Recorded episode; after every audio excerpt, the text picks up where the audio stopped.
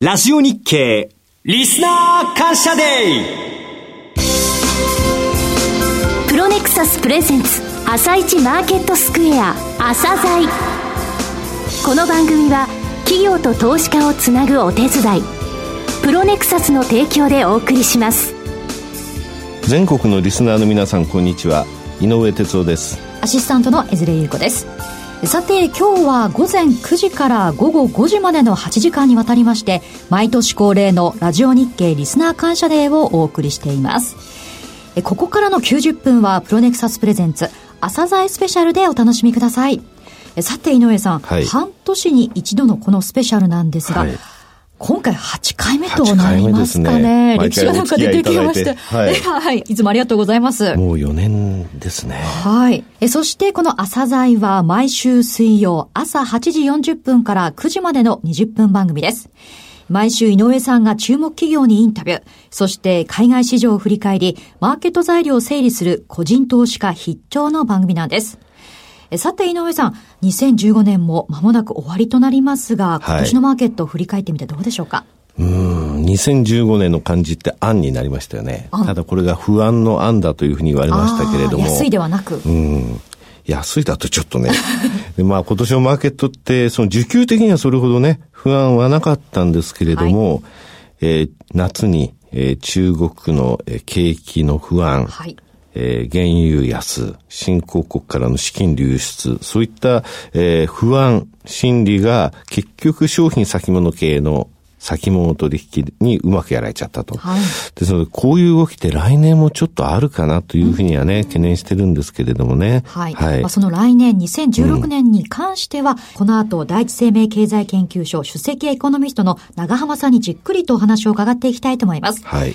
えそして、朝鮮の目玉、井上さんが迫る企業インタビューのコーナーなんですが、井上さん、今回はどういった企業なんでしょうか？はい、えー、今回は3社ですね。はい。えー、大成音調さん。えー、それから、えー、金融ソフトのソルクシーズさん、はい、えー、そしてログハウスとか、えー、木をたくさん使ったですね、自然派住宅の RC コアさん、はい、この3社さんをご紹介したいと思います。はい、3社ともこう業種が違うので楽しみですよね。はい。はい。では早速、朝鮮スペシャル進めていきましょう。朝鮮今日の一社。さて、ここからは朝鮮今日の一社。まず1社目は証券コード1904ジャスダック上場の大成音調です。えー、この大成音調さんですが、この4月にですね、えー、若い社長にバトンタッチされて、そうなんですね。非常にですね、えー、生きのいいと言いますか、はい、爽やかでイケメンなんですけれどもね、えこの会社さん、え実は大成というのは大井町で成功するというところから来てる会社さんで、え空調設備、それから電気設備等ですね、え施設を作る、メンテナンスする、そして見守る、えクリーンルーム等も、えできる。えすごく技術力の高い会社さんなんですね。え海外展開についても、えじっくりとお話しいただいてます。では早速、大成音調の IR インタビューをお聞きください。朝鮮スペシャル。本日ご紹介いたします一社目は、証券コード1904、ジャスダックスタンダード上場の大成音調さんです。お話しいただきますのは、代表取締役社長でいらっしゃいます、水谷健一さんです。えー、設立は1941年、えー、このですね、遠隔の部分、そして事業展開についてお話しいただけますでしょうか。はい。えー、私どもはですね、もともと業務用空調機の製造から会社をスタートさせておりまして、はい、で創業期からの本社があ東京都品川区の大井町ということで、はい、えー、大井町で成功しようという願いのもと、社名が大成音調と名付けられまして、今年で創業74周年目になろうとしております。そうなんですよね。はい、大井町で成功しようという意味で作ったんですよね。そうですね。もともとはあの空調機器の製造というところからのスタートだったんですが、はい、現在では製造業というよりは、いわゆる設備工事会社でございまして、はい、建物の設備全般のエンジニアリングリングと工事の請負そして、えー、メンテナンスを主体業務としております。で、ただし、あの、建物と申しましてもですね、はい、一般戸建て住宅ではなくて、えー、例えば最近であると、病院関係ですとか、はい、老人福祉施設、または学校、工場、商業施設や物流倉庫といったいわゆる箱物と呼ばれる建築物につき、はい、私どものサービスを提供させていただいておりまして、はい、で具体的なサービス内容といたしましては空調、給排水や照明などの一般的な建物の設備ですとか、または一部特殊産業向けのクリーンルームなどの設計、施工、メンテナンスを行っております。なるほど。いわゆるオフィスビル、高層ビルとか、はい、ホテルとかそういったのもその範囲に入ります？そうですね。あの、オフィスビル、まあ高層ビルといったオフィスビル、あと最近はやはり、あの、インバウンド需要に支えられたホテル関係ですね。はい、こういったものも需要としては大変多くございます。なるほど。えー、以前出ていただいた際に、海外での実は歴史も古いんですよというお話がありましたが、そうですね。この部分についてご紹介いただけますでしょうか、ね、はい。えっ、ー、と、はい、私ども一番、うん、最初に海外に進出したのがですね、1982年ということで、サウジアラビアでですね、初の海外案件を受注いたしました。はい、以降ですね、あの、海外の進出ということについては私ども大変力を入れてきております。拠点展開といたしましては、1987年にですね、はい、香港支店を開設いたしまして、以降30年近い実績がございます。はいえー、それではですね、御社のその工事の対象を区分したセグメント別にですね、もう少し、えー、深くご説明いただけますでしょうか。はい。えー、私どものセグメントといたしましては大きく3つございます。はい。えー、1つ目といたしまして、えー、一般施設工事という分野でございます。はい、病院ですとか学校、商業施設などの設備工事となっております。はい、で最近ではネット通販の発達に伴いまして、物流倉庫関係の受注が一段と増加傾向にございます。なるほど。はい、でまたあの全体といたしましてあの震災の復興事業であるですとか、うん、あとと2020年の東京オリンピックに向けた施設の整備ですとかやはり一頃と比べるとだいぶ忙しくなってきておりますが、あの、仕事の質を落とさないようにですね、あの、ISO9001 の運用などを徹底するようにいたしまして、はい、品質の遵守というものを基本方針としております。国際規格ですね。そうです。オリンピック関係っていうのはやっぱり増えてきてますそうですね。うん、あの、直接的に関連するその体育館ですとか競技場といったものもあるんですけれども、はい、それ以外にもやはり首都圏の各種の施設の整備と、こういう民間レベルでもいろいろなものが進められております。え二つ目のセグメントは？はい、え二つ目でございますが、こちら産業施設工事というセグメントでございます。はい。こちらにつきまして、まあ、先ほどクリーンルームといったお話もありましたけれども、はい、まあ、精密機器分野ですとか、またはバイオメディカル関係、まあ、電子部品関係含めて、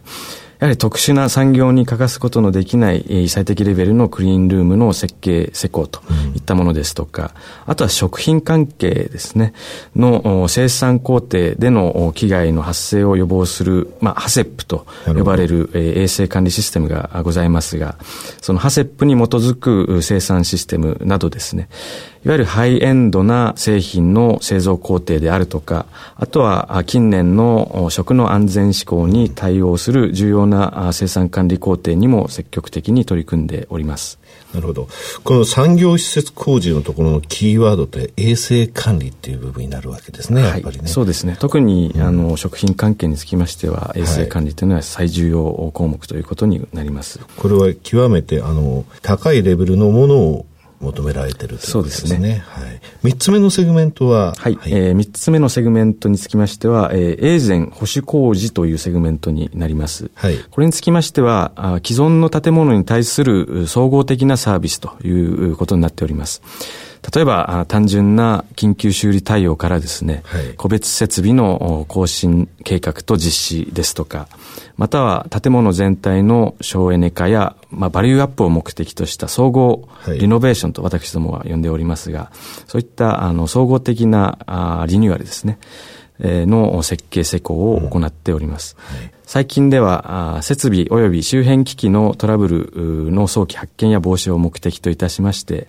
IoT の仕組みを導入した保守サービスも開発中であります。はい。これ IoT ってことは、その、実際物の方から信号が来るってことですね。それで、でね、あ、ここの。運転状況ですとか、はい、例えばその振動のブレ幅ですとか、まあ、そういったデータをですね、幅広く収集しまして、そのデータの中からトラブルの予兆を発見し、事前にお客様にご提案をするというような内容になっております。はいえー、以前お話をお聞きしたとき、何かあったときへの対応力っていうのも、えー、関東地区では365日24時間体制だっていうお話を伺ったんですが、ここの部分は変わってませんか？さようでございます。はい、あの、365日24時間対応というものは、あの、業界の中でも私どもが最初にサービスとしては展開を始めましたんで、はい、ここにつきましては、引き続きサービスを展開しております。えー、先ほど海外展開の話で1982年にサウジアラビアで受注したと。はい、そして1987年から香港に支店を開設しても30年近い実績が海外ではあるんですよというお話でした。ここの部分ちょっと深くお話しいただけますでしょうか。はい。現在の拠点はですね、国別に申し上げますと、中国、はい、で、香港、はい、で、米国、これハワイ州に限定になりますが、すねはい、とインド、はい、そしてベトナムと、はい、実質的にはこの5カ国での展開をしております。うんはい、で、今申し上げましたあ拠点のうち、えー、中国、香港、えー、米国ハワイ州、インドと、この4つはですね、はい、独自の現地法人という形で営業を行っております。で、ベトナムにつきましては、2012年にですね、現地の大手設備工事会社、あの24.9%の株式を取得いたしまして、はい、えー、資本業務提携という形で業務を展開しております。はい、ゼロから私どもで現地法人を作ってですね、はい、えー、契約当事者として工事を請け負うというスタイルで、えー、業務を行ってきておりましたが、ベトナムのケースのようにですね、そういったスタイルから脱却しまして、まあ、すでに現地での経営が成り立っている現地の同業者に一部出資いたしまして、で、営業支援、技術支援ですとか、業務プロセスの効率化といったことによってですね、その会社の価値を高めるというスタイルを強化していきたいというふうに思っております。あの、御社の場合ですね、はい、ワンストップで対応してもらえるんだっていう話を聞いたことがあるんですね。はい、これはあの中国での展開、つまり工場を日本の企業が作りたいって言ったときに、はい、その法律的な部分含めて申請から設計、えー、そして実際作る、そして保守管理まで、はい、えー、大政務長さんはやってもらえるんだという話を聞いたことがあるんですが、はい、このレベルのサービスとやはり他の国、のところのインドとかベトナムっていうところのやはり対応できるというふうに考えてよろしいんでしょうかね。そうですね。はい、あの、中国につきましては30年近い実績がございまして、そういったフローでのワンストップサービスというものが可能になっておるんですけれども、まあ、インド、ベトナムにつきましてはですね、はい、あの、まだ開発途上段階にございまして、はい、あの、ただ、あの、インドにつきましても、2011年からの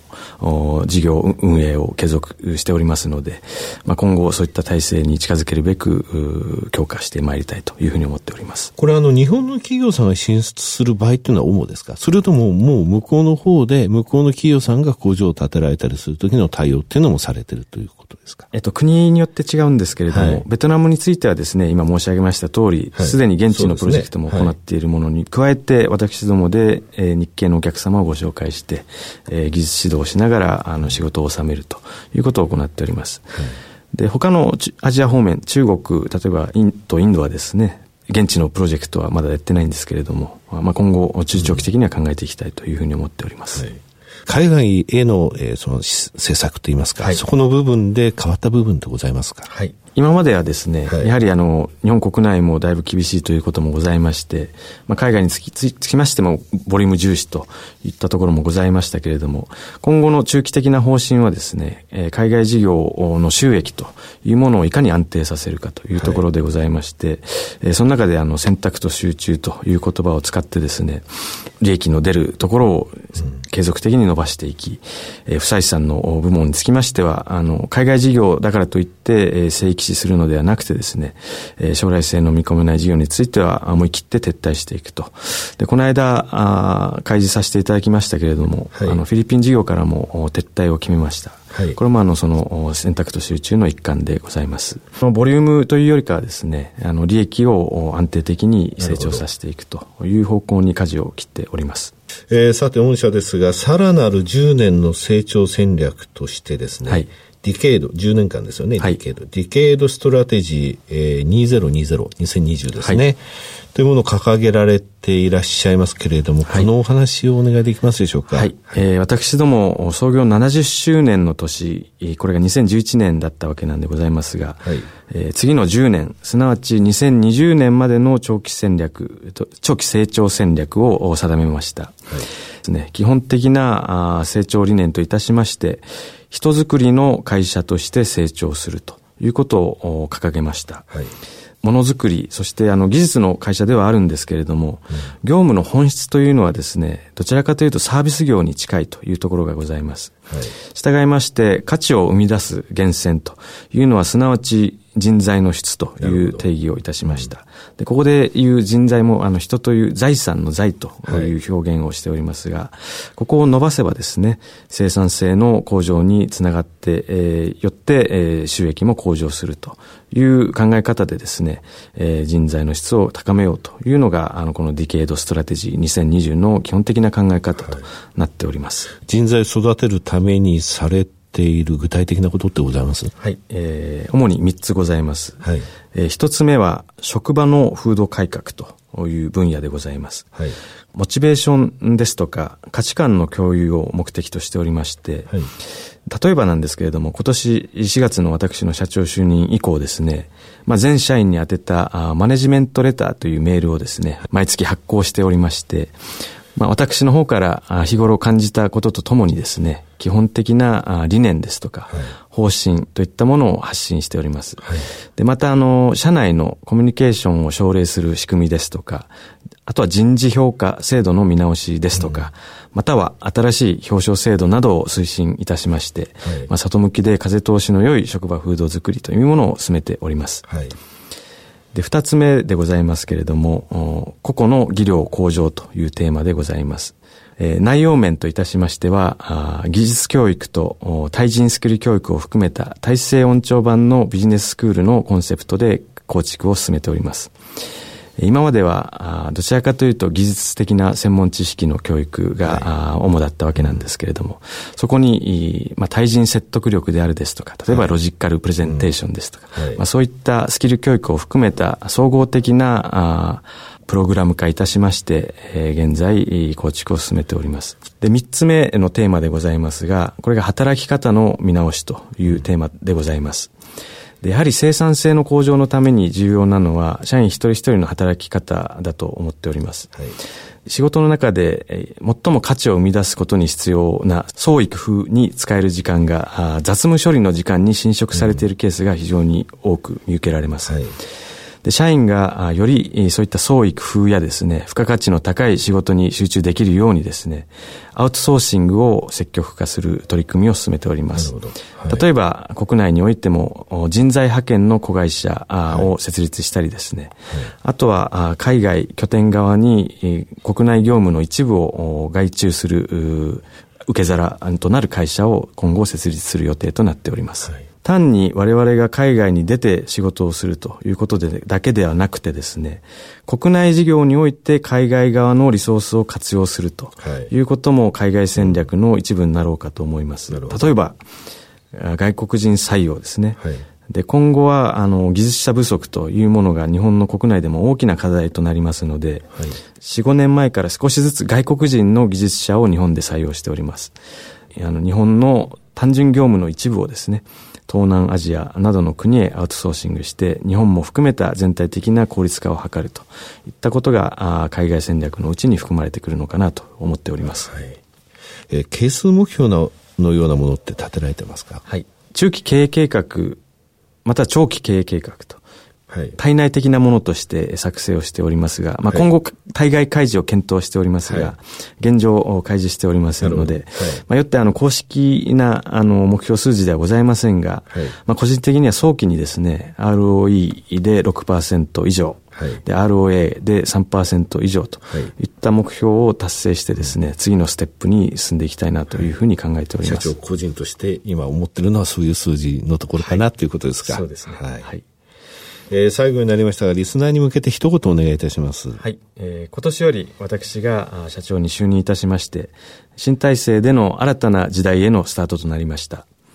えー、若さを生かしてですね、より長期的な発展を実現したいと考えておりますが、やはり資本効率の向上やキャッシュの有効活用といったものも大変重要な課題であると認識しております。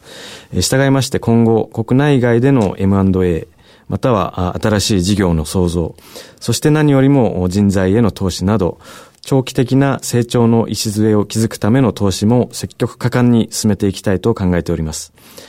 IR の強化、また投資環境の整備なども含めて、ステークホルダーの皆様のご期待に添えるよう全力を出しますんで、投資家の皆様のご理解、ご支援をよろしくお願い申し上げます。えー、水谷さん、本日はどうもありがとうございました。はい、どうもありがとうございました。さて、井上さん、若い社長になられたということでしたが、はい、感想はありますか？えー、この会社さんですね、ディケイド、つまり10年ですね、10年のビジョンというのを立てられてまして、えー、番組の中にもありましたが、人材、人の財産ですね。人材の育成こそが全てなんだと。自分たちがやってることはサービス業に近いっていうことですよね。はい、そのため人材の育成というものを、えー、力を入れてる会社さんですね。はい、えー、量よりも質といいますか、利益率にこだわるということを言われてましたので、えー、そのことをですね、これからも決算のところで見ていきたいと思いますね。そうですね。はい、人が何を生み出すかというのも気になるところですよね。はい朝鮮今日の一社、今日の二社目となります。証券コード4284東証2部上場のソルクシーズです。はい、えー、ソルクシーズさんですけれども、2回目の登場になるんですけれどもね、はい、金融機関向けの、えー、システムを作るということでは、昔からですね、すごく定評のある会社さんなんですよ。はい、金融機関のシステムって言ったら、間違えたら大変ですから。ね、そうですよね。はい。非常に保険会社、カード会社、えー、金融機関ですね。とっても評判のいい会社さんで、ただ今、クラウドを使ったストックビジネスの方も、えー、その収益として、一定の率を、えー、収益構造の中で据えたいと、はい、そういう取り組みをされてます。はい。まあ、フィンテックというのもブームになっているからね、楽しみですよね。はい。では早速、ソルクシーズの IR インタビューをお聞きください。証券コード4284、東証2部に上場されているソルクシーズさんです。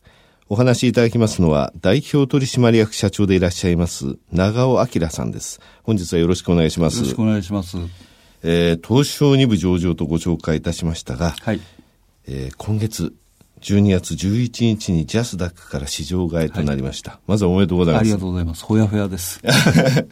えー、12月決算ですね、はい、御社。えー、前期、えー、2014年12月期ですけれども、6年ぶりに最高売上更新。はい、はい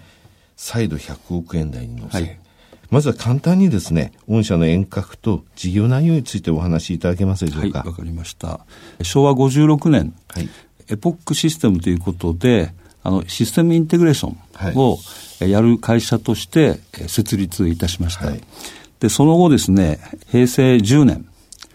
トータルシステムコンサルタントと合併して、えー、エポックシステム、平成13年にジャスダックに上場いたしました。うんはい、で、まあ、システムインテグレーションの中でも、えー、金融に非常に強みを持っている会社です。はい、で、金融に関しては、クレジット、えー、証券、から保険、銀行、幅広い範囲で、えー、やらせていただいておりまして、特に、えー、クレジットに関しては、えー、新たにクレジットに、えー、参入する企業さんも、はい、えー、どのようにやっていくかというコンサルから入入れるメンバーを、まあ、も持ってるということになります。はい。金融機関というのはシステムがですね、トラブルを起こすと大変なことになってしまうというので、はい、金融機関に絶大な信頼を得てるってことは、非常に御社のそのシステムインテグレーション能力の高さっていうのを表していると思うんですけれどもね。そうですね、特に証券では、例えば、はい、今回の取引所さんですとか、はい、その辺も直接取引いただいてますし、あの一般的にあのセルサイド、バイサイドっていう、はい、まあ、証券、いっぱい、いわゆる証券会社さんと、はい、え投資顧問の方と、私がいたところですね。まあ、そうですね。はい。バイサイドですね。はい。その両方をやらせていただいてます。はい。えー、金融機関以外の部分っていうのをお話しいただけますかね？はい。えっとですね、金融機関がほとんど、まあ、6、7割になるんですけども、残りの部分に関しては、まあ、大手メーカーさんとご一緒にですね、はい、あの、電話のキャリアの部分ですとか、はい、観光庁ですね、それが非常に強いというふうに思っています。硬いとこですね。そうですね、はい。通信放送と観光庁向けということですね。はい、その他の一般、一般というとあれですが、製造業向けも、はい、えー、強いということもそうですね。あの、グループ会社の中に、はい、まあ自動車業ですとか、ね、まあ、あの医療関係ですとか、そういった部分の、えー、組み込みの、まあ、基本的に自動車もほとんど今ソフトで作る時代ですので、はいえー、そういった部分の、えー、作り方を、えー、コンサルしていく会社ですとか、うんあるいは今 IoT って言って、はい、インターネットで物をつなげるみたいな、そういう部分を、はいうん、えー、まあ、やってるような会社もあります。御社、今期については自動車の部分っていうのはどうでした、はい、これ。非常に効率調でしたね。今、ニコッと笑われましたよね。まあ聞いてほしかったです。はい、あそうですか。えー、けど、これからますます自動運転システムというものが入ってきますので、こういった部分でも、その、御社の、えー、卓越した技術えー、システムインテグレーションの能力、ソフトウェアの開発の能力、はい、こういったものがやっぱり生かされるとそうですね。思いますが。はい、うん、なるほどね。あの、まあ、自動車メーカーさんには、ほぼほぼ、はい、あの、大手入らせていただいてまして、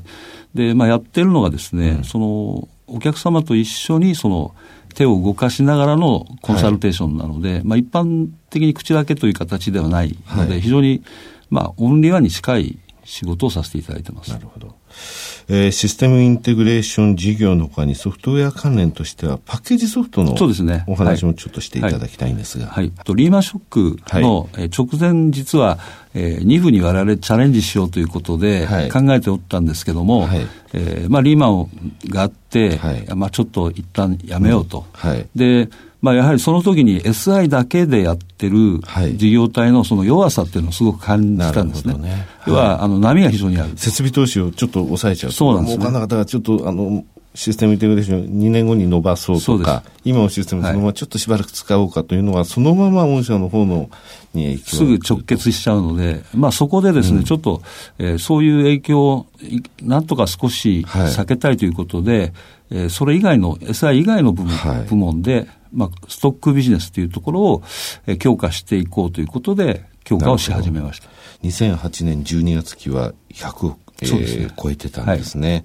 これ、イザナミ景気があって、戦後最大の、そうです。それでさーっと持ってた時だったんですけどね、アメリカの影響ですよね。一気に予定してたプロジェクトが途中で、あのストップがかかったりとか、そうね、そういうのがもう非常に多かったですね。いわゆる景気の波というものを受けづらい、はい、えー、体質っていうものを作っていかなくてはいけない、ね、ということだったわけですね。はい、景気の波があっても、うん、えー、ある一定の利益がきちんと確保できるようなことを考えていかなきゃいけないということで、はい、まあ、ストックビジネスということで、今、あの、まあ、教習所さんのシステムなんかについても、日本にあの1400個ぐらいあるんですけど、はい、その6割強のシェアを我々持ってまして、そこも、あの、売り切りで以前やってたんですが、うん、売り切りだとその、まあ、再リースとか再々リースって話になってしまうので、はい、えー、基本的には価格を下げて、まあ、あの、お客様側もあの初期費用がすごく楽になるんですけど、うん、毎月の使用料という形で、はい、積み上げる形の方式に変えました。はい。はい、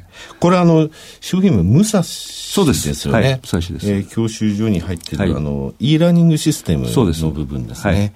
はい、えー、全国の教習所の6割そうですね。これは強いストックビジネスですね。あの教習所さんって他に4つ5つシステムを使わなきゃいけないんですけど、はい、で今実はその辺のシステムも我々のグループ会社の方で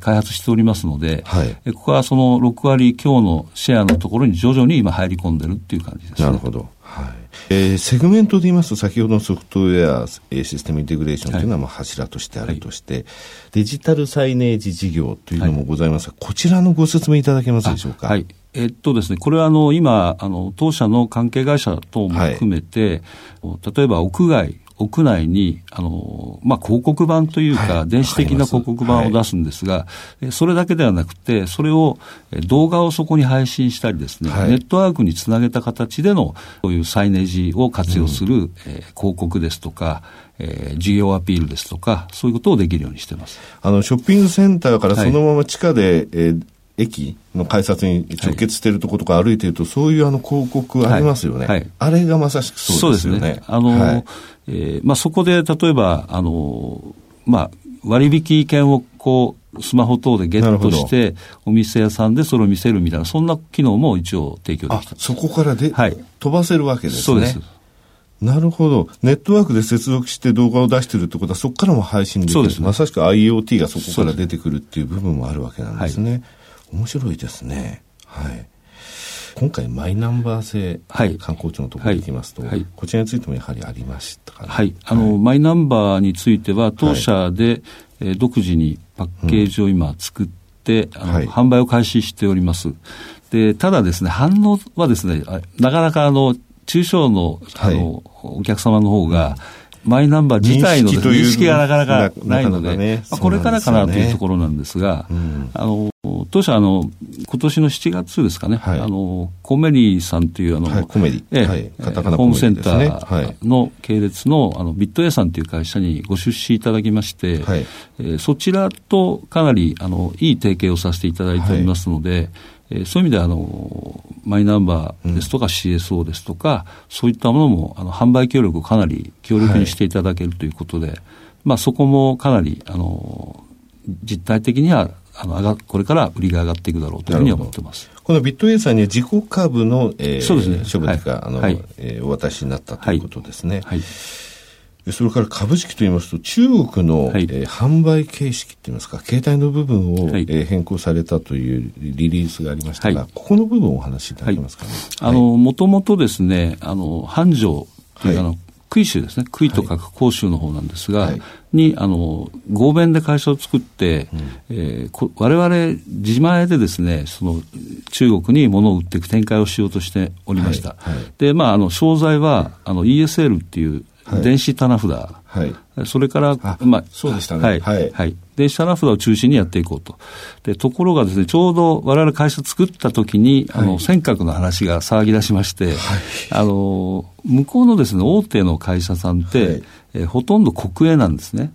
ですから、途端に商談が途中でストップしちゃいまして、えーですから、まあ、ちょっと直接売るのは非常に厳しいという、あの、何年か経験させていただいて、で、それで今回、あの、要は、もう代理店方式ということで、はい、我々の商材を ESL も売っていただくんですが、あの、うん、今、今いるもという、はい、その遠隔地からですね、すね。はい、あの見守りをできる、はい、あのまあ、システムがあるんですが、これもその高齢社会、まあ、我々日本以上に大問題の中国で、えー、展開していこうということで、うん、代理店さんとの方は非常にうまい関係でやっていけそうです。なるほど。直販でなく代理店さんでと、そうですですね。はい、これあの、いあの、電子レジ、はい、電子のあの、タグですね。タグですね。スーパーとかであの、電子、あの、デジタル表示になっている価格のものあの表示がありますが、はい、ここの部分はあの引き続きその代理店さんでも売っていくと、はい、やっていきます。あと今いるもこれ今いるもプラスっていうふうに、そうですね。はい、あの変わってますけれども、はい、こういった部分についても、代理店形式で入っていく、そうですね、もうあのすでに、うん、あの中国語のプロモーションビデオを向こうにお渡ししてますので、はい、それで展開を図ってくれるということになっています。なるほど、この今お話の出た今いるも今いるもプラスになりましたが、これもストック型ビジネスですね。そうですね、はい、これも利用料方式です。この今いるもプラス、はい、ちょっとご説明いただけますかね。はい、遠隔地からですね、はい、例えば、あの、お父さんお母さんが一人でお住まいになってるとか、はいうん、子供が、あの、一人っ子でとかっていうのでも結構なんですけど、心配な方を遠くから見守るのに、はい、えー、スマホですとか、はい、えー、まあ、パソコンですとか、はい、えー、どこでも気になった時にあの見に行けると、はい、状況を見に行けると、そういうツールですね。見に行けるっていうのは対象の方のお家にセンサーをあの3つぐらい置かせていただくんですが、はい、まあ、複合型のセンサーでで、そのお家の中の例えば温度がどう変化しているか、はい、湿度がどう変化しているか、今はその今にいるのか、トイレに入っているのか、うん、そういう情報をまあ、寝室に活動しているそうです。人がちゃんと動いている、はい、いるということを教えてくれるということ。で統計的に、例えばここ1か月は、えー、活動がこれだけあった、うん、あるいは、えー、どういう室温にいたとか、はい、夏なんかですと熱中症とかも怖いので、はい、えー、あの普段より高い気温になっているとか、室温になっているとか、そういうのがチェックできるようなシステムになってます。うん、はい。このストック型ビジネスですが、はい、以前のお話の中でもこの比率っていうのをもう中長期的には5割ぐらいまで持っていきたいというお話ありましたが。あの利益の比率で、あの、うん、SIK と5対5、50対50にしたいというのが目標です。はい、で現状は今、大体2割から3割の間ぐらいですね。うん、なるほど。えー、まだ今期は終わってるわけではないんですが、はい、えー、来年2016年12月期に向けてですね、御社毎年毎年、えー、施策に、えー、はい、ついて、えー、社長自らメッセージ含めて語られるじゃないですか。来年についての、来年のですね、ところ少しお話しいただくことってできます？えっとですね、来年は、はい、あの、やはり、あの、ストックを充実させていこうということで、はい、えー、まあ、あの、年末年始にかけて、そういう動きをしていきたいというふうには思っています。はい、で、まあ、あの、毎年、あの、うちのメンバーにですね、まあ、説明するんですが、ストックを強化していく中で、はい、まあ、今、我々の一番あのやっていきたいというのはクラウドシェアドオフィスということで、はい、クラウドのサービスのシステムなんですけど、はい、これがあの、まあ、どうも海外展開ができそうなあの状況で、はい、海外からのそのアクセスも、えー、いくつか出てきておりますので、はい、そういう意味ではグローバル展開をぜひ進めていきたいというふうに思っています。これもうすでにお客さんが、グローバルな企業で、はい対応あの、ね、してる会社が採用されてるっていう状態でしたよね。ねはい、日本の大手さんがグローバルに展開していただいているので、えー、使用実績だけ見ると、110か国以上の国で使われてる、なるほど。はい。はい、えこの、C、CSO ですよね、はい、えクラウドシェアドオフィスについて、はい、え世界的な展開っていうものを考えているということですね。はい。えその他にはございますでしょうかね。はい、基本的にあの、えー、オンリーワンをこれからやはり進めていきたいということ、うん、専門特化を進めていきたいということで考えておりますし、はい、毎年あの、みんな集まったところでキーワードを言うんですけど、はい、ねえー、今年はあの、青葉茂れるということにしたんですが、青葉茂れる。えー、はい、で、来年はちょっと花を、つぼみをつけるという形にしていこうかなと思ってます。あ、そうですか。はい。はい、で、徐々に、うん、あの、花を開かして実を結ぶということに、あと数年かけてやっていきたいと思ってます。楽しみですね。2016年どういうのが出てくるかですね。はい、私自身も楽しみにしてます。はい、えー、最後になりましたが、リスナーに向けて一言お願いいたします。はい、あの、今まで SI という、あの、イメージがすごく強かったんですが、実は我々 SI を脱皮していこうとしてまして、はい、えー、まあ、そういう、あの、面白い、成長性のある会社だと思っておりますので、ぜひ、我々のホームページをご覧になってですね、興味を、あの、持っていただければというふうに思っています。はいえー、長尾さん本日はどうもありがとうございました。どうもありがとうございました。金融機関に強いということですが、それだけ技術力があるということなんですよね。そうですね。このシステムインテグレーション、そしてソフトウェア開発ですね。その会社さんに合わせたその力があって、今ストックビジネスに出てってると。今イルモっていう、えー、製品名が出ましたけれどもね。はい、その他教習所で使われている e ラーニングシステム、えー、等も入っておりまして、はい、えー、納入しておりまして、この会社さんのストックビジネスの伸びっていうものもこれから注目してほしいと思います。はい、その強みをいかに活かせるかというのも気になるところです。はい、え今日の2社目にご紹介したのはソルクシーズでした。えさて、朝鮮今日の一社、今日の3社目となります。証券コード7837、ジャスタック上場の RC コアです。はい。RC コアさんですが、住宅のブランド名はベスと言います。はい。BESS ですね。えー、ログハウスのシェアは日本一です。えーパッと見て、あ、ベスの家だってわかるんですが、実は住宅展示場、総合住宅展示場にはベスの家はありません。はい。というのはどういうことなのかというのを、えー、お聞きください。それでは早速 RC コアの IR インタビューをお聞きください。朝鮮スペシャル、続いてのご紹介は、証券コード7837、東証ジャスダックスタンダードに上場されている RC コアさんです。お話しいただきますのは、取締役、オメガ戦略室長、兼経営戦略、IR ご担当の永井徹さんです。本日はよろしくお願いします。よろしくお願いします。ログハウス及び木をふんだんに使用した自然派住宅の製造販売を行う会社さんですね。えー、会社設立1985年、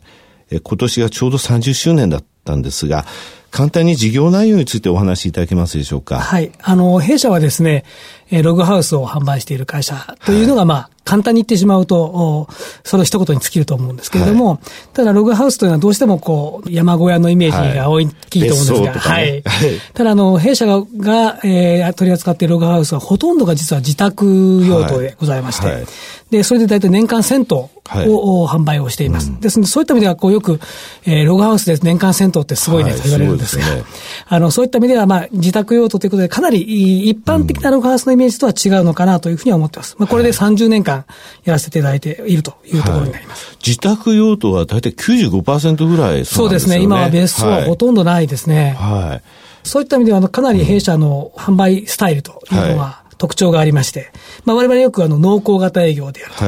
はい、完成マーケティングという、こういうキーワードを使ってよくご説明するんですけれども、はいうん、まあ普通の住宅とはちょっと違う、まあログハウスですね、そもそも違うんですが、はい、その中で特にお客様にとってですね、この家好きだなと、はい、こういう暮らししたいなと、という、そういう感性に訴えるようなマーケティングをずっとやってきてまして。感性に訴えるマーケティング。はい。ノボ型というのも、うん、まあ、お客様にぜひ少しずつ好きになっていってもらうと。はい、しっかり熟成してもらうと。なるほど。というところを、まあ、時間ももちろん若干かかるんですけれども、うん、そこで、えー、本当のファンになっていただくというところで、逆に住んでいただいた後に、あいいなというふうに思っていただければいいなというふうに思ってます。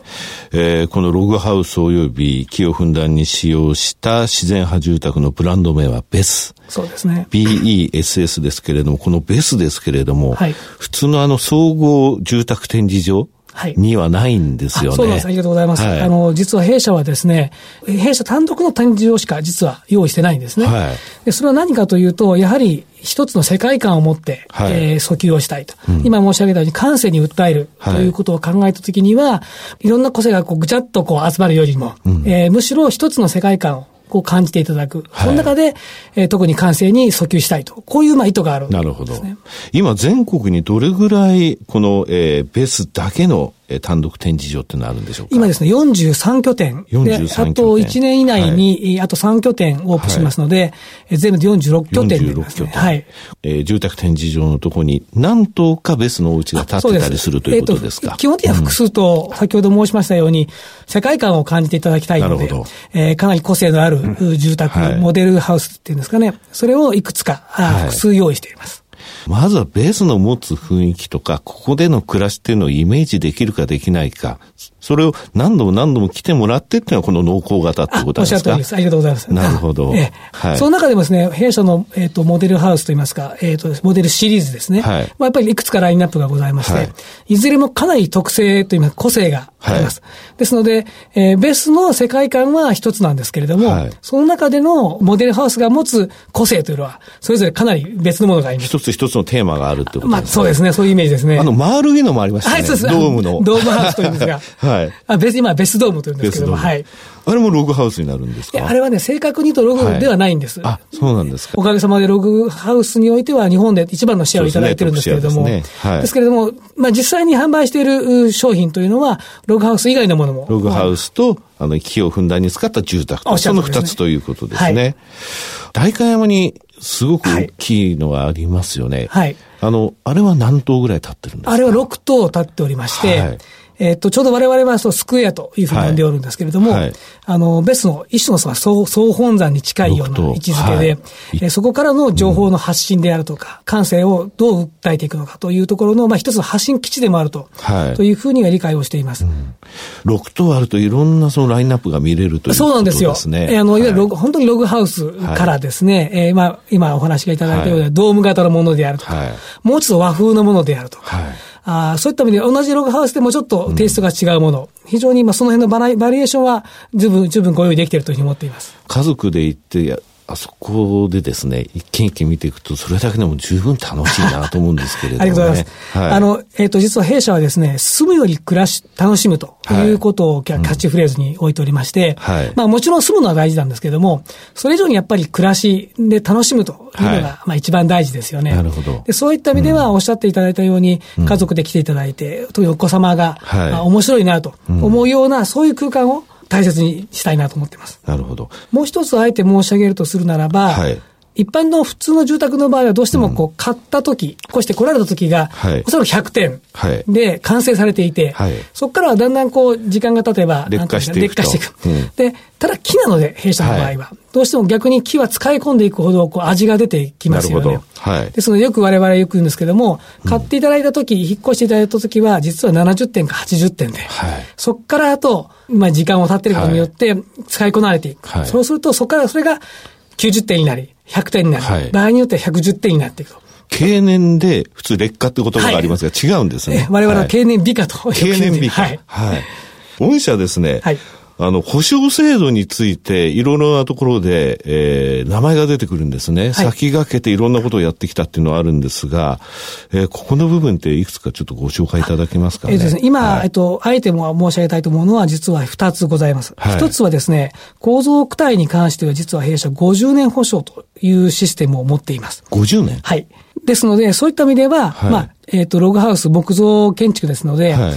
あの耐久性どうなのというお客様も多分いらっしゃるのかもしれないんですが、はい、ただ、あの、弊社としてはそれを50年の保証ができるような、システムを作り上げて。10年から30年になったのが、御社50年っていつから、えっと、?1991 年ですから、はい、えっ、と、スタートして数年のところでですね、躯体の10年保証を開始いたしまして、はい、そこからまあ順次、その期間を伸ばしていってですね、今は50年保証も可能になっていると。なるほど。はい。はい。で、もう一つはですね、はい、えー、エスクロー制度というのをはいはいはい、を導入しています。エスクロー制度、簡単にご説明いただけますか、ね、はい。あの、はい、まあ、実際にはですね、施工する会社さんが、まあ、工務店とかですね、あって、そこが、こう、お金をいただいた後に、建築するわけですけれども、ど。はい、その、まあ、もし何か不測の事態があって、途中で、はい、建築がうまくできなくなってしまった場合とかに、それがちゃんと実現できるように、ちゃんと話まで持っていけるように、はい、えー、いくつかの保証金とか等々をですね、はい、別の感情に与えておいて、なるほど。はい。そこで何か不測の事態があっても、きちんとものを作って、お渡しできるという。ここまで来たら施工会社にここまで払いますよ、はい、そういうふうな。おっしゃるとですね。なるほど。ですので、うん、あの、消費者の方が、うん、あ、これちゃんと本当に大丈夫なのということが、はい、そういうご心配がないような、うん、そういう人、えー、保証制度といいますかですね。安心制度一つですね。そのお金、信託銀行か何かあそうです。信託口になってますんで、はい、あの、別が、別の口座できちっと独立で本社ではなく、はい、ちゃんと信託銀行に預けてて、そこから、その通りです。なるほど。それがエスクロー制度です。はい、えー、そのベスの家を購入する人っていうのはね、なんか特徴が、あるんじゃないかなと思うんですよ。ええ、まず総合住宅展示場で比較して買うわけじゃないわけですから、はい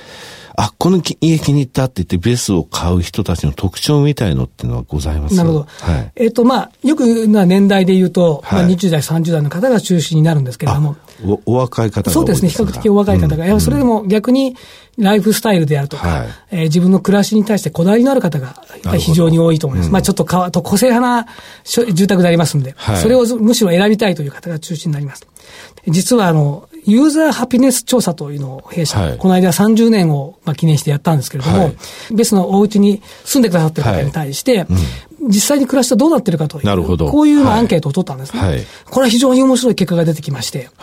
で、例えば、積極的に人と人を触れ合う傾向が増しているとか、はい、えー、人を自宅に招いて、まあ、ご招待して、はい、なんていうパーティーをするというんですかね、はい、そういった傾向であるとか、はい、あるいは場合によっては、携帯とかそういうスマホとかですね、そういうどちらかというと、こう、あまりこう、 outgoing じゃないなるほど。人と触れ合うというよりは、その電子機器と触れ合うとか、そういう時間とかも。内閣の調査よりも、出てるんですよね、はるかにいい、はい、いい、いい数値というんですかね。あの、い、わゆる、え外交的なと言いますか。なるほど。そういった結果は出てきてまして。じゃあ、積極的で、人と触れ合うことが好きで、はい。で、携帯とかスマホに費やす時間はあまり長くないと。そういう傾向が出たということですね。なるほど、ね、面白かったのは、その、それまでそうではなかった方がベースの家に住んでそういうふうになっていたという回答も結構多かったんです。あ、住んでそういうふうにってことなんですね。もともとそういう方が買われ、買っていただくケースもあれば、うん、買っていただいて住んでいただいたと実はそういうふうになっていたなるほど。家とか洋服ってのは実はメディアだっていう言葉がありましてね、はい、そこに住んでその洋服を着ることによって自分が変わっていくってことなんですよね。はい、そのそれに近いのかもしれません。ね。我々としてみれば、そういう結果が出てきたのは非常に、なんていうんですかね、住むより、住むより楽しむをこう標榜しておりますので。じゃあ30年間やってきたことは間違えてなかったと。というふうに思っております。ありがとうございます。なるほどね。はい。えー、それではですね、御社2017年3月期を最終年度とした中期経営計画を立てられてますが、これあの消費税上がる前に立てられてましたけれどもね。はい。はい、こちらのところと、あと、えー、長井さんが今、オメガ戦略室。はい。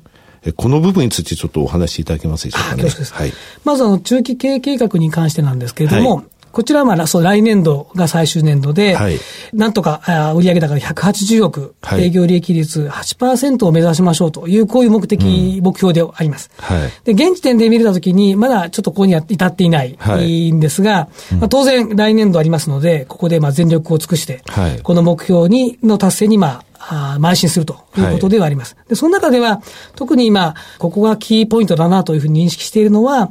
営業力ですね、はい。うん、ここをさらに強化していきたいなということを考えておりまして、こちらの方の、まあ、整備体制を作っていくとい。うことを急いでおります。具体的には営業員を増やすということですか？増やし、かつ、さらにクオリティを上げていくと。うん、営業力、まあ、ね、営業力というのは質と量ですから、両方ため、二次元で上げていくという形になります、ね、なるほど。えっ、と、オメガ戦略の方なんですが、こちらは、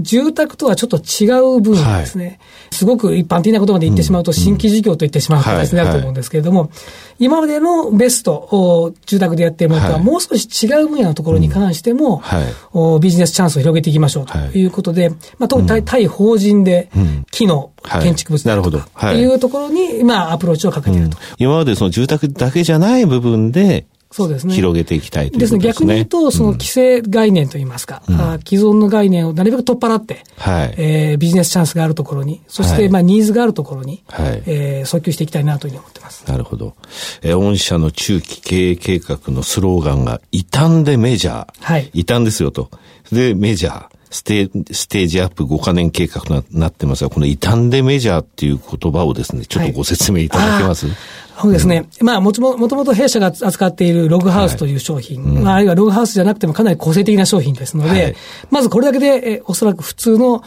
あ、ハウスメーカーさんの商品との比較でいくとですね、はい、明らかにちょっと異端かなと。異端だと。で、申し上げたように、例えば、あ保証の問題含めてですね、はい、あるいは総合展示場じゃなく単独展示場でやる、感性に訴える、はい、これは明らかに異端ではないかなとい。うふうに思っています。はい、でそこでは異端を標榜しています。で、その中で、ただ、単なる異端ではなくて、うん、その中で存在感を持ち、市場に対して影響力がもし持てれば、それはメジャーでしょうと。なるほど。ということで、異端でかつメジャーと、まあ、相反する言葉のようではありますが、なんとかそれはできればいいなと。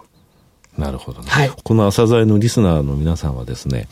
DOE ってことはもう耳に馴染んでるんですよ。うん、真の配当成功は DOE だっていうのを分かってるんですが、うん、御社 DOE を掲げられたの早かったですよね。そうですね。何年前だろう。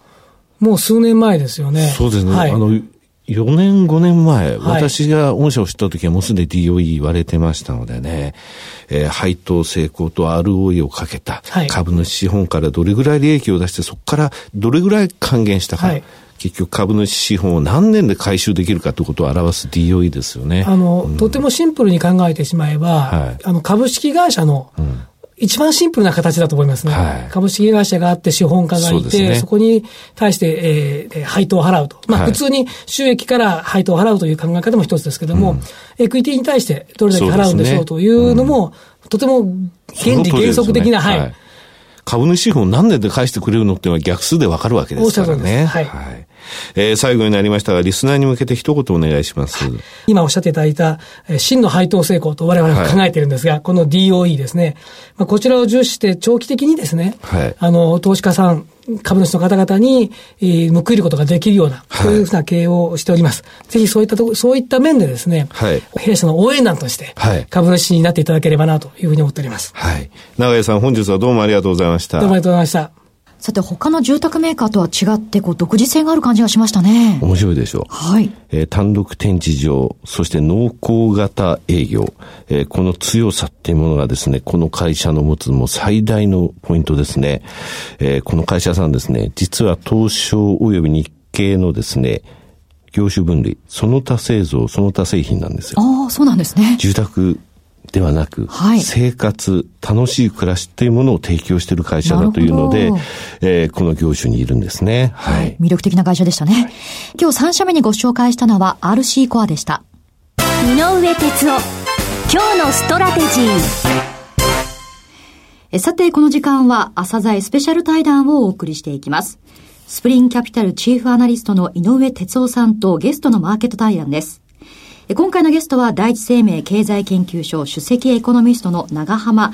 利廣さんです。よろしくお願いします。よろしくお願いします。よろしくお願いします。さて、永濱さんは、このアサザイ初めてのご出演ということになるわけですよね。はい、まあ、テレビ、ラジオも含めて、あの、ご活躍かと思いますが、改めまして、普段どういったお仕事をされているんでしょうか？はい。はい、まあ、あの、エコノミストですと、ですので、基本的な仕事っていうのは、その経済の分析をして、そのレポートを書くと、はい、いうのが基本なんですけども、まあそこからどんどん派生してですね、あの、まあそれに対する取材を受けたりとか、あさらにはその雑誌への寄稿なんかの依頼があったりとか、ああいうのがあるんですけど、まあ最近多いのは、まあ、テレビの出演とかですね。はい。あとは、まあ講演とか。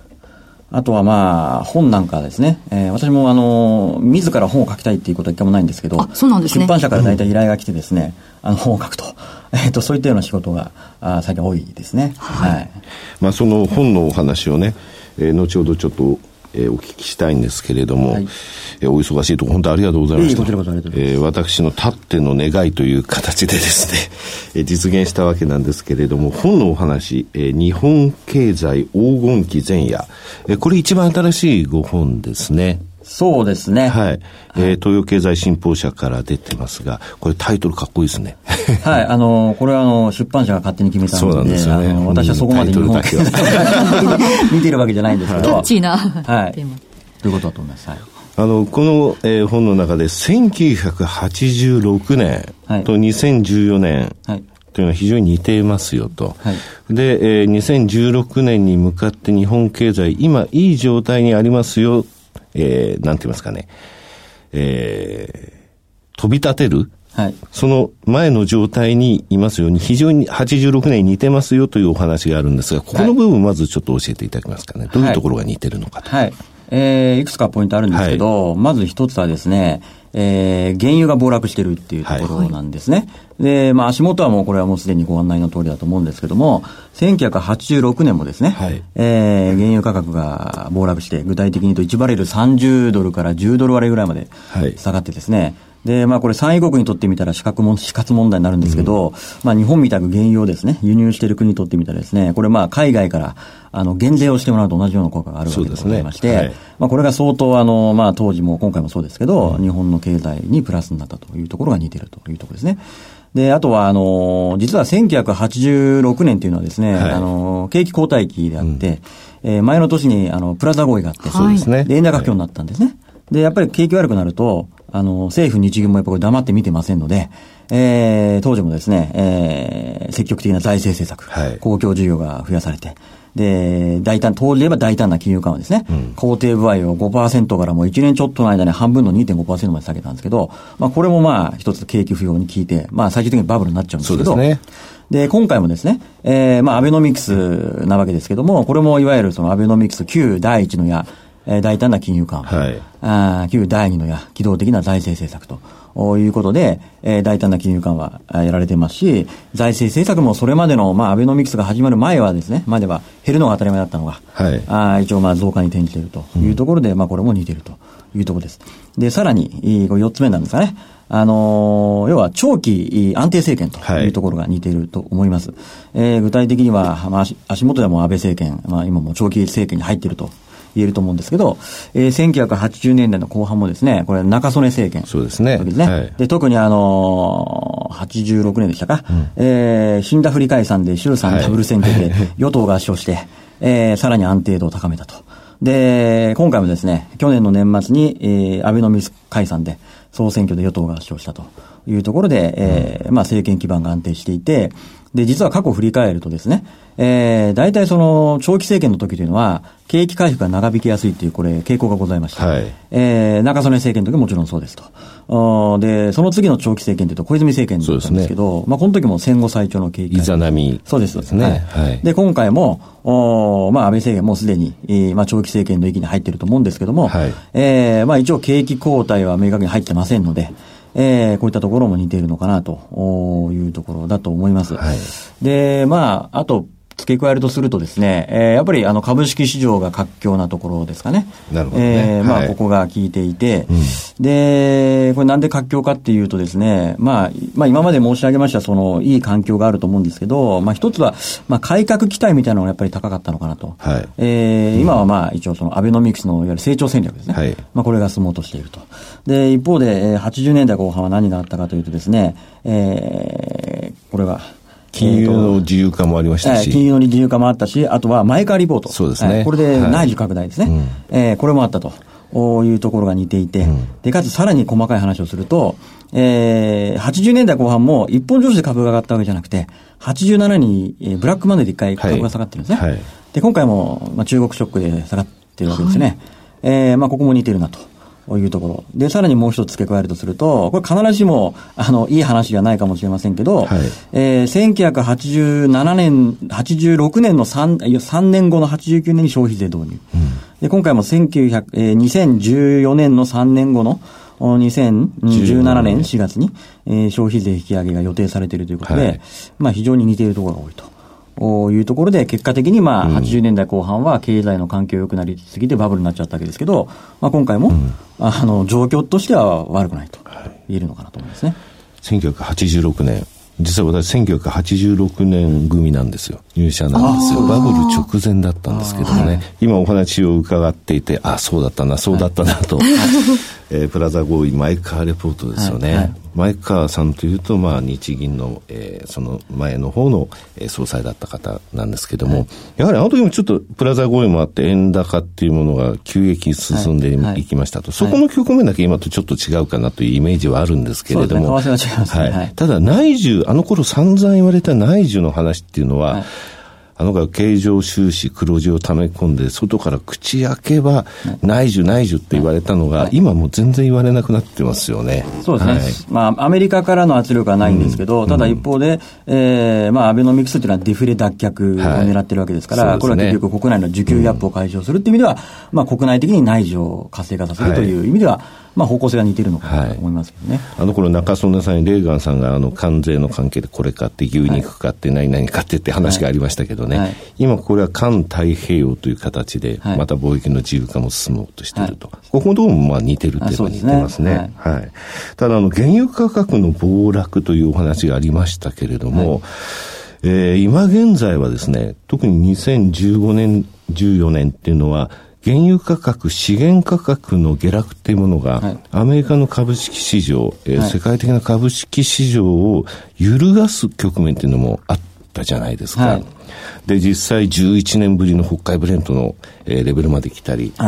なんとあの、キャンドルですね、カナダドルまで対ドルで11年半ぶりの安値をつけたりとか、通貨の方についてもその資源国の通貨安っていうものをやっぱり招いたという状況があって、、はい、来年以降のところでもやはりこの資源価格、また新興国の経済、通貨、こういったところ一つのテーマになるんじゃないかなと思うんですね。はい。はい。それでこの5本の中で2016年については、はい、えー、差は去りながら後半のところでちょっと要注意な場面があるかもしれないよというお話がありました。はい、ここのところちょっとお話しいただけますでしょうかね。はい。はい、あの、おそらく実体経済的にはですね、あの、再来年の4月の消費税が実際に行われるのであれば、まあ、過去の消費増税の局面もそうなんですけど、はい、前の年っていうのはやっぱり駆け込み需要が入りますから、うん、まあ、尻上がりには良くなると思うんですね。ただ、やっぱりマーケットを見るとですね、やっぱり消費増税後の悪影響というのは早めに織り込みますので、はい、え一つその辺がまあ後半の、うん、おまあマーケットへの懸念材料というところがあると思います。はい。うん、で、もう一つあの来年のまあ経済及びマーケットのやっぱり国内の最大の注目ポイントの一つは、はい、参議院選挙だと思うんですね。はい、それでやっぱり過去振り返ると、やっぱり選挙の前ってやっぱり期待なんかもあって株上がりやすいと思うんですけど、あの、その後はえー、ちょっと利益確定売りとか出やすいっていう、まあ、傾向もありますし、はい、あとは、まあ、これはあくまでリスクシナリオなんですけども、えー、次の参議院選挙でですね、えー、またその与党がですね、ある程度の議席を確保するとですね、やっぱりあの、安倍さんというのは本来やりたいのは憲法改正だと思いますので、えー、まあおそらく選挙までは、まあ経済に軸足を置いてくれるものの、えー、選挙で勝って以降はですね、えー、経済そっちのけで、まあ、憲法改正法に邁進してしまうと。あらあらそういったリスクも全くないわけじゃないので、うん、まあ、そういうことを考えると、まあ、基本的に私は、あの、まあ、そこまでのリスクが顕在化しないとしてもですね、えー、私は株で言えば来年は、来年は前半高後半安かなと、はい、いうふうには見てます。それが国内の要因ということですね。はい、そうですね。はい。えー、海外のところで言いますと、はい、えー、フラジャイル5、はい、インフレ率も高い。はいえー、経常収支も赤字、はい、この新興国のところ結構揺らぎ始めてるような印象があるんですけれども、はい、この影響っていうのはやっぱりどうでしょうそうですね。あの、特に今回はまあ、あの、はい、まあ、アメリカが、やっぱり来年のもう一つの海外のポイントの一つとしては、うん、アメリカがどういうペースで利上げをやっていくかというところだと思うんですけども、はいえー、ここの部分で、はい、えー、若干その利上げが行き過ぎるようなことがありますとですね、はい、えー、まあ、ただでさえ、まあ、アメリカが金融引き締めの局面になる中ではですね、え経常赤字の新興国が厳しいわけですけども、さらにそこに、まあ、資源安も加わってるわけですから、うん、実はこれって、1980年代後半も似てたんですね、はい、原油が下がったことに加えて、アメリカもやっぱり利上げの局面なんですね。で、ね。はい、で、その時に何が起こったかというと、1987年にブラジルがデフォルトしてるんですね。はい、まさにその経常赤字もそうだし、うん、資源国でもあるんで、うん、えー、ってことからすると、まあ、こういったいわゆる、なんですかね、あの、経常赤字の資源国のですね、えー、通貨危機的な、あそういった突発的なリスクっていうのもですね、やはり、あの、少しは想定はしておいた方がいいのかなと。はい思いますね。ただ今ブラジル行っちゃうと大変なことになっちゃいますね。あの頃とは GDP の世界順位が全然違いますのでね。はい。まあ、そう考えると、はい、当時よりも若干そのね、あの、債務返済能力的な部分は、はい、よくはなってはいるんですが、うん、ただブラジルというとやっぱりあの来年オリンピックがもう終わっちゃいますからね。ねはい。やっぱり大体オリンピックが終わると、どこの国でも反動源で出ますんで、はい、そういう国内的な要因で見てもですね、ちょっとブラジルを中心とした、あの、まあ、中南米はちょっと注意が必要かなと思いますね。うん。うん、はい、先ほど申し上げたフラジャイル5、これ証券会社が作った言葉なんですよね、実は。はいはい、外資系証券が作った言葉ですが、はい、ブラジル、インド、南アフリカ、インドネシア、トルコ。はい。この5カ国なんですけれども、はい、南アフリカについては、えー、12月に入ってから、はい。はい、いきなり、えー、通貨ランドが売られるという場面もありましたと。となりますと、もうなんか、ずいぶん年末にですね、はい、ここら辺のところが、えー、揺れ始めてるなっていう印象もあると。はい、で、そのところで、先ほど長浜さんが言われたように、来年アメリカについては利上げの方向、まあ、政策金利をもう一回、一回、二回上げていくというよりも、短期レートをですね、はい、なだらかにせ方向としては上げの方に向かいましたよと。はい、ただヨーロッパにつきましては、最低来年の9月までは、今のえー、国債の買い入れ含めた金融緩和続けるし、その後も続けますよと。半年伸ばした。半年伸ばしたわけで。はい、で、追加の、えー、金融緩和の、えー、施策が足りないというので、はい、この間 ECB の会合の後売られたわけですよね、はい、マーケットが。はい、となると、あの、えー、もっともっとくれと、子供があの、飴くれって泣いてるのと一緒で、そうなると金融、金融政策の方向性やっぱりちょっとずれてるわけですよね。はい、アメリカとヨーロッパというのは。ねねはい、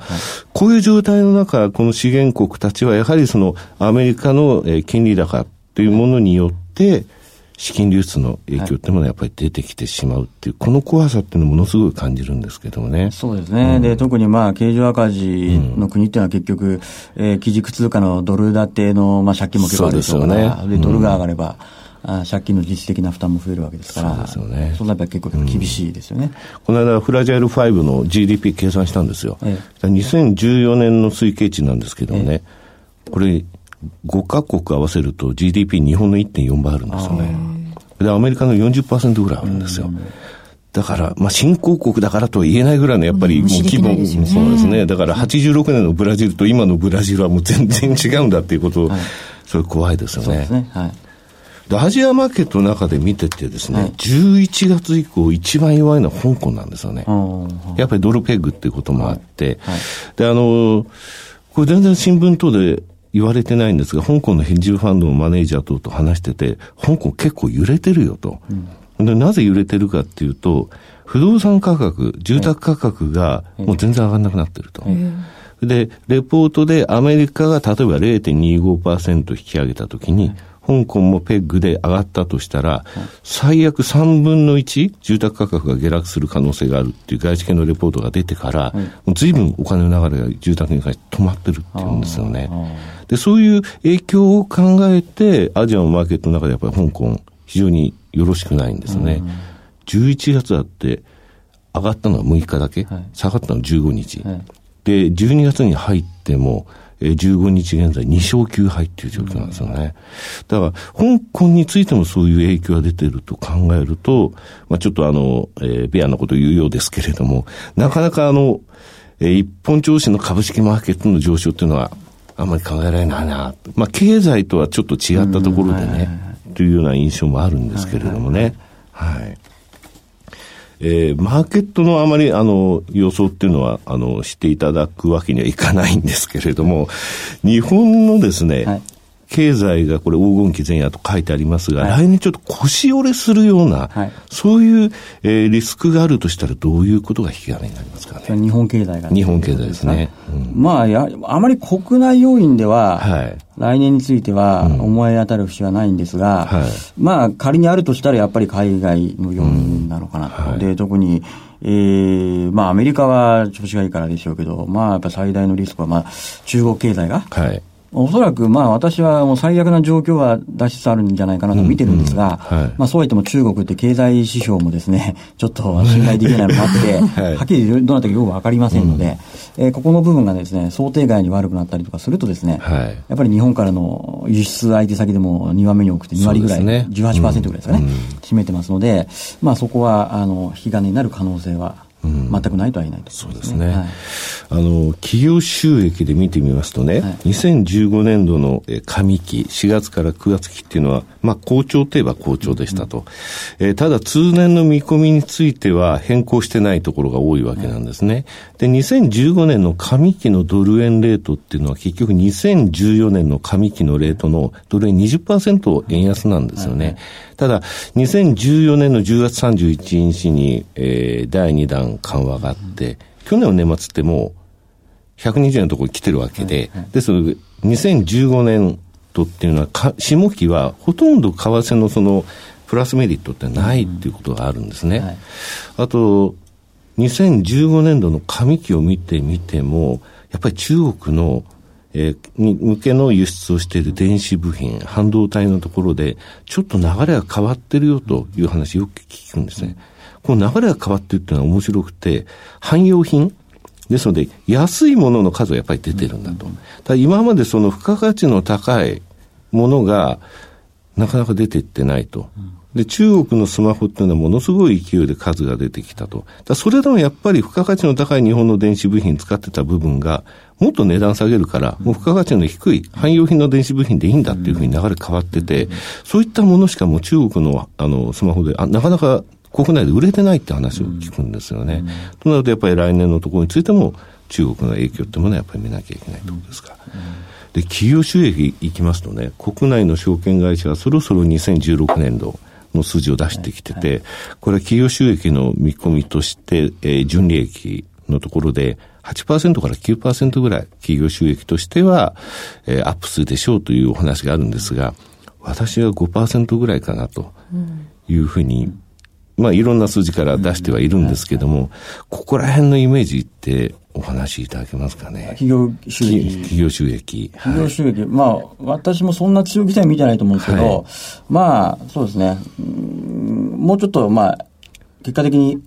アメリカの利上げで、はい、リスク要因がなければ、もうちょっと円安に行くと思いますので、はい、まあ、その辺も若干加味すると、私はまあ、うん、うまくいけば1割前後ぐらいかなと考えてますけど、です。から逆に言うと私も来年株は、一応ピークは、まあ2万2000ぐらいは見てるんですけど、2万2000ただ来年年末は私はもう2万円前後ぐらいなるほど。で落ち着いていれば同じかなって感じで見てますけどね。なるほど。というと、えー、2万2000円から2万円のところまではちょっとあの覚悟しとかなきゃいけないという感じですね。場合によっては来年の秋ぐらいはまた2万円切ってくるような局面も。十分考えられると思いますね。やっぱりバリュエーションというものがこうなってくると大切だと思うんですね。はい、2015年の株式市場っていうのは世界的に見てもやっぱりバリュエーションの勝負だったような気がするんですよ。うん。あと、あの、なんていうか相対的な行き過ぎ感とか出遅れ感っていうもの。はい。であの全米 PER っていうものをファクトセット社っていうのは出してまして、はい、これ過去5年間ぐらい見ると PR18 倍までいくとコトンと落とされてて、うんそれが2014年の末のところから上がっていって、はい、そこを超えて、2015年度って、何回か 20, 20倍までいったら落とされると。で、日経平均とかトピックスの PR ってそれの3年ぐらい下なんですね。はいはいですので、アメリカ20倍まで行って落とされると日本についても落ちるっていうのを繰り返して、ただ出遅れで見たらどこの市場が一番出遅れてるのっていうので言ってたと。となると、やっぱりキーはアメリカの PR といいますか企業収益かなと思うんですが、アメリカの企業収益、この2015年7、9月期のところから、あまり良くないなという印象あるんですけどね。そうですね。うん、はい。まあ、アメリカについてはやっぱり、まあ、景気はね、あの、好転しているとは言っても、やっぱり、はい、まあ、利上げをしていくわけですから、はい、あそれを考えると、まあ、アメリカについては、うん、そうですね、来年は、あの、企業業績的にはそんなに多くは期待できないような気がしますね。うん、はい。それでそのアメリカの企業収益とか全体のマクロを見る上で、あの、今年一つテレビ番組でご一緒させていただいたじゃないですか。はい。はい、で、あの時にそのディレクターから、はい、井上さんから、あの、ゲストに、はい、あの、一つ質問してくださいと。はい、で、なんか思いつきますって言われて、はい、で、私が、あ、じゃあ、あの、その時に、雇用統計以外で、アメリカで一つだけ、あの、指標を見れるとしたら、何にしますか？っていう質問しましょうって言ったら、ディレクター、プロデューサー、あ、それいいですねって言ってたんですけども、長間さん、あの、私が質問する前にそれをお話になられちゃったんですよ。あ、そうなんですか ?ISM の製造業の数字はやっぱり注目だっていうお話をされたじゃないですか。で、私も ISM の製造業っていうので、答え用意してたんですよ。あ、そうなんですか。で、その ISM の製造業が、ついに50を割れた状態になりましたと。下がってますよね。12月1日ですよね、毎月1日って言いますか、第一営業日に発表されますけれども、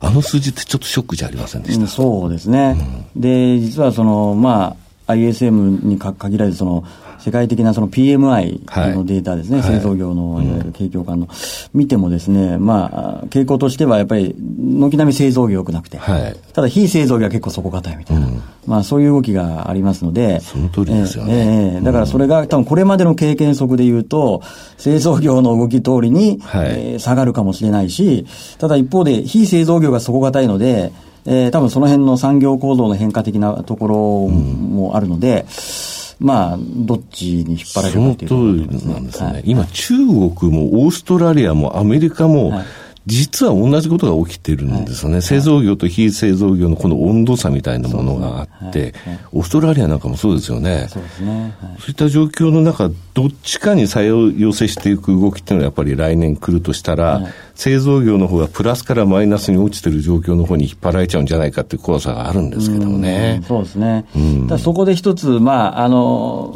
なんだろう楽、楽観的とまで言いませんけど、うん、国内の要因だけで見ると、実はその、はい鉱工業生産のですね、はい、あのデータ使って、その出荷在庫バランスっていうデータがこう作れるんですけど、うん。うん、それで見ると、要は、ようやくその在庫調整局面が今日本は終わりかけてきている状況なので、はいうん。逆に言うと、だからこれまではやっぱりどうあがいても在庫調整局面だったんで、うんはい、なかなか成長率上がりにくかったと思うんですけど、あの、年末から来年にかけては、うん、在庫調整圧力がないっていう部分は、まあ去年よりはちょっと若干プラスかなっていうところも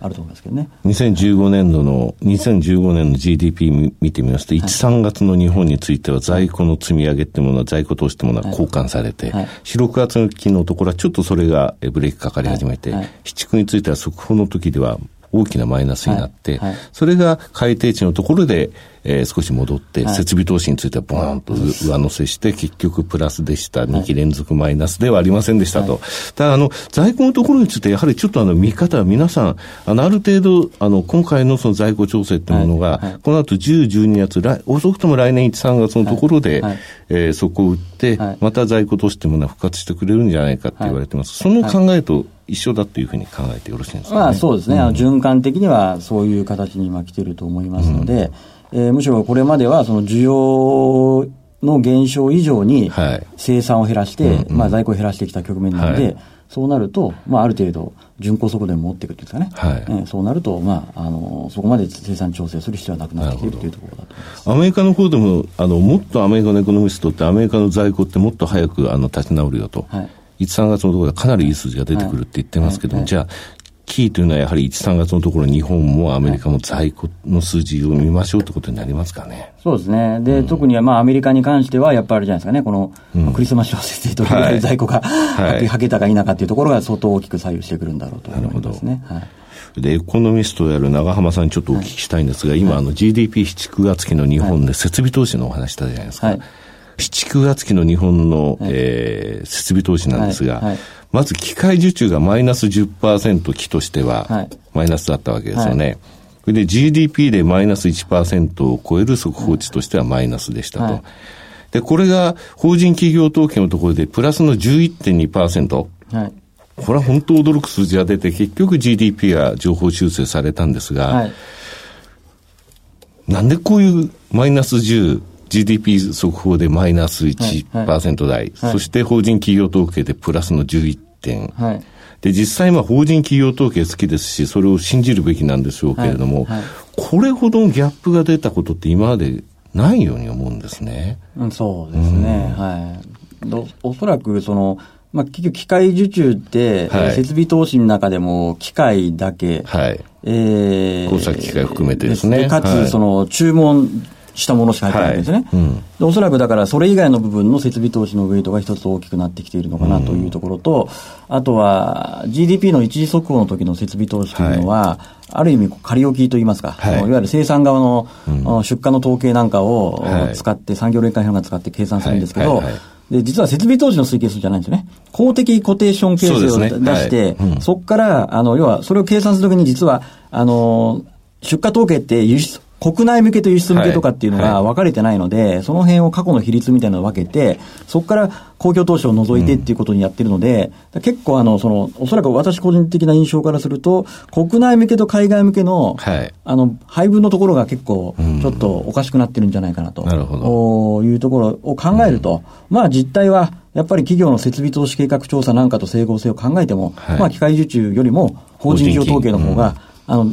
本当の数字を表していると思いますけどね。これ、黒田さん、高笑いだなと思ったんですあの、法人企業統計出たときに、そうですね、今まで企業の収益、これぐらいを高いんだと、はい、だから設備投資やって話をされてたわけじゃないですか。はい、ただ、あの、機械受注ってお話にあった通り、やはり実際工作機械とか、はい、いわゆる機械のところですよね。ですので、それが納品されて3ヶ月、6ヶ月、9ヶ月後に設備投資という形としては大きく出てきますよと。で今回の法人企業統計で、どういう業種の設備投資が、じゃあ好調だったのか。上乗せされたのかっていうか、はい、リバイズされたのかっていうところを見てみますとね、卸売り、小売り、建設なんですよね。となると、こういうところの設備投資って、ちょっと一過性なんじゃないかと。先ほど言われたように製造業と非製造業じゃないですけども、サービスとか消費とかそっちの方の関わる部分が設備投資強くても、肝心のその機械はあれ？っていうイメージがあるんですけれどもね。このギャップって来年になったら埋まってきますかね？えっと、うん、まあ、まずその、生産の方は、生産関連に関わる設備投資の方は、まあ、在庫調整が、やっぱりさすがに在庫調整してる間は、設備投資は増強はしにくいでしょうけど、まあ、そこが戻ってくるんで、やや良くなってくるのかなというところと、はい、もう一つは、一方で、卸売小売建設のところは、私は鍵握ってるのは、インバウンドだと思ってるんですね。うん、逆に言うと、ここ出てるのはなんで出てるかというと、やっぱりインバウンドの効果は私は結構でかいと思ってますんで、で、まあ今年はもう、あの、瞬間風速的にはもう2000万人のペースを超えてるわけですけど、はい。はい、まあ来年どこまでそのインバウンドが上乗せできるか。はい、逆に言うと何かしらの突発的な要因で、リスクオフの円高なんかいっちゃって、外国人観光客が減っちゃったりとかすると、はい、ここにもブレーキがかかる可能性があるので、為替も結構重要かなと思います。はい、インバウンド。出張でなかなか宿を取るの大変じゃないですか。あそうですね。大阪とか取れないですよ。大阪よりも福岡が取れないですね。そうなんですか。直行便があるの、福岡は取れないなというのは。静岡が取れませんでした、ね。えー、富士山近いからですか？なるほど。いや、これ取れるようになっちゃうと、それちょっとあまり日本にとって来年、あまりということなんですね。なるほど。はい。えー、長浜さんにまだまだお話をお伺いしたいんですけどね、はい、長浜さんの人となりみたいな部分も本当はお話を伺いたかったんですが、長浜さんの本を読んでていつも思うんですが、はい、きちんとこれあの、遂行されて、はい、データとあとグラフ等についても作られてますでしょう、あ、もうもちろんそうですよ、ね。エコノミストでいらっしゃいますか？意外と、2、3回話をしただけで、やっぱり書いてもらってる人たくさんいらっしゃって、長山さんの方は絶対違うっていうのは読んでてわかるんですよね。ですので、ですので私の一番好きなエコノミストなんですけどもね。なるほど。はい。長山さんが高校時代、ある運動部に入られてたのご存知ですか？え、何でしたっけ？陸上部とか、はい、あすごい。あ、ここ、あの、中学。中学。高校2年の最初で辞めちゃったんですけどね。はい。すごい、あの、実績をお持ちなんですよ。はいね、陸上部って、なんとなくエコノミストに通じるとこありません？え、それも日々切磋琢磨してっていう。そう、コツコツと。ああ、そうですね。コツコツとっていうところですね。私絶対できないですもん。野球とか柔道ってあの、勝ち負けとか打った打たないをエラーしたとかそういうので、あの、だから楽しいんですけど、はいはい、陸上部の練習だけは絶対できないですね。そうですね。はい、確かにその、勝った負けたじゃなくて記録なので。そうですよね。自分との戦いみたいなとこありますもんね。んね一番苦手な言葉ですね。自分との戦いっていうのは私。でも私、あの、短距離の方でしたんで、はい、あんまり長時間頑張るっていうのもですね、うん、短期集中という感じのですよね。はい、ああ、なるほどね。レポート書くときとかも。なるほど。だけど、僕、エコノミストの好き嫌いっていうとあれなんですけどもね、あの、経済ってやっぱり生き物じゃないですか。はい、で、生き物を相手にしてるっていうふうに思うと、お医者さんと似てるなと思う時があるんですよ。いろんなそのデータを見たりして、はい、今の病状とか、今の景気回復にしてもその病状が良くなってるとか。過去のデータも照らし合わせないといけないし。そうするとやっぱどういうお医者さん選ぶかっていうと、やっぱり人間を好きなお医者さんっていうか、人間味とかそういうところに行くじゃないですか。エコノミストの方とお話ししてて、ぱりこの人の本好きだ、この人の言ってることは面白い、この人のあのこのシナリオはあの自分の中でもあのすごい説得力があるっていう人は、人間としてその魅力のある人が多いなと思うんですよね。その、あの、今回、第一希望で来ていただけて本当にありがたく思います。はい。ありがとうございます。まあ、今日はあの1986年と2014年が照らし合わせから始まりまして、はい、2015年振り返って来年の、まあえー、経済も含めてお話しいただきました、えー、ここまでは長浜さんにお話を伺いました。どうもありがとうございました。ありがとうございました。ありがとうございました。えー、第一生命経済研究所首席エコノミストの長浜俊弘さんでした。以上朝鮮スペシャル対談でしたさて、番組もそろそろお別れの時間となってきました。ゲストの長浜さんですが、来年2016年は前半はまあ高く日経平均は2万2000円。年末はですね2万円つけてれば御の字ということでしたが、はい、井上さんは2016年どのようにご覧になってますか？私はですね、長浜さんよりも少し企業収益の見方について保守的だということもありまして、はい、まあ5%の純利益の伸びというところを考えて PR16 点、はい、16.5倍、17倍って考えますと、やっぱり2万1000を超えてくると、えー、ちょっと頭が重くなるかなと。割高感が出てくるかなという印象ですかね。はい、下のところにつきましてはやっぱり15倍のところって意識されるので、やっぱり1万8500円、1万9000円。でそれぐらいのレンジの中で、たまに大暴れされて、そこのところをうまく拾ってほしいとそういうイメージですね。はい。2015年も前半強くて、まあ夏場の上海ショックを受けて後半弱めとなりましたが、はい、来年も参院選を挟んで似たような感じになるんでしょうかね。そうですね。7月ぐらいまでですね、その参院選ぐらいのところまでについては、えー、特に春先っていうのは、あの、期待はできるんですけれども、はい、企業収益が出てくるのは4月の後半、5月ですので、はい、そうやって考えますと、そこら辺のところで一旦日本のバリエーションというものを冷静に見る局面ってあると思いますね。なるほど。ターニングポイントというのは、まあ、夏の参院選あたりになりそうですが、すね、また年末に向けてね、2万円というのがまた試されるかもしれないですね。はい、では、ここで、リスナー感謝デーでのプレゼントのお知らせです。ラジオ日経リスナー感謝デーでは、12月30日、大納会の日経平均株価終値を予想する日経平均株価当てクイズを実施します。リスナー感謝デー特番の感想と予想株価を12月28日月曜までにお送りください。抽選で豪華プレゼント、ニアピン賞は iPad Air 2、2番目に近かった方は商品券1万円分、合計200名様にプレゼントをご用意しています。日経平均株価の予想とプレゼントの応募は、ラジオ日経リスナー感謝デー特設ウェブサイトから、またはおはがきで、郵便番号105-8565ラジオ日経リスナー感謝デー係までご応募ください。必ず番組の感想をお書き添えください。締め切りは12月28日月曜日です。ここまでのお相手は、井上哲夫と、江連優子でした。さようなら。引き続きリスナー感謝デーをお楽しみください。この番組は企業と投資家をつなぐお手伝いプロネクサスの提供でお送りしました。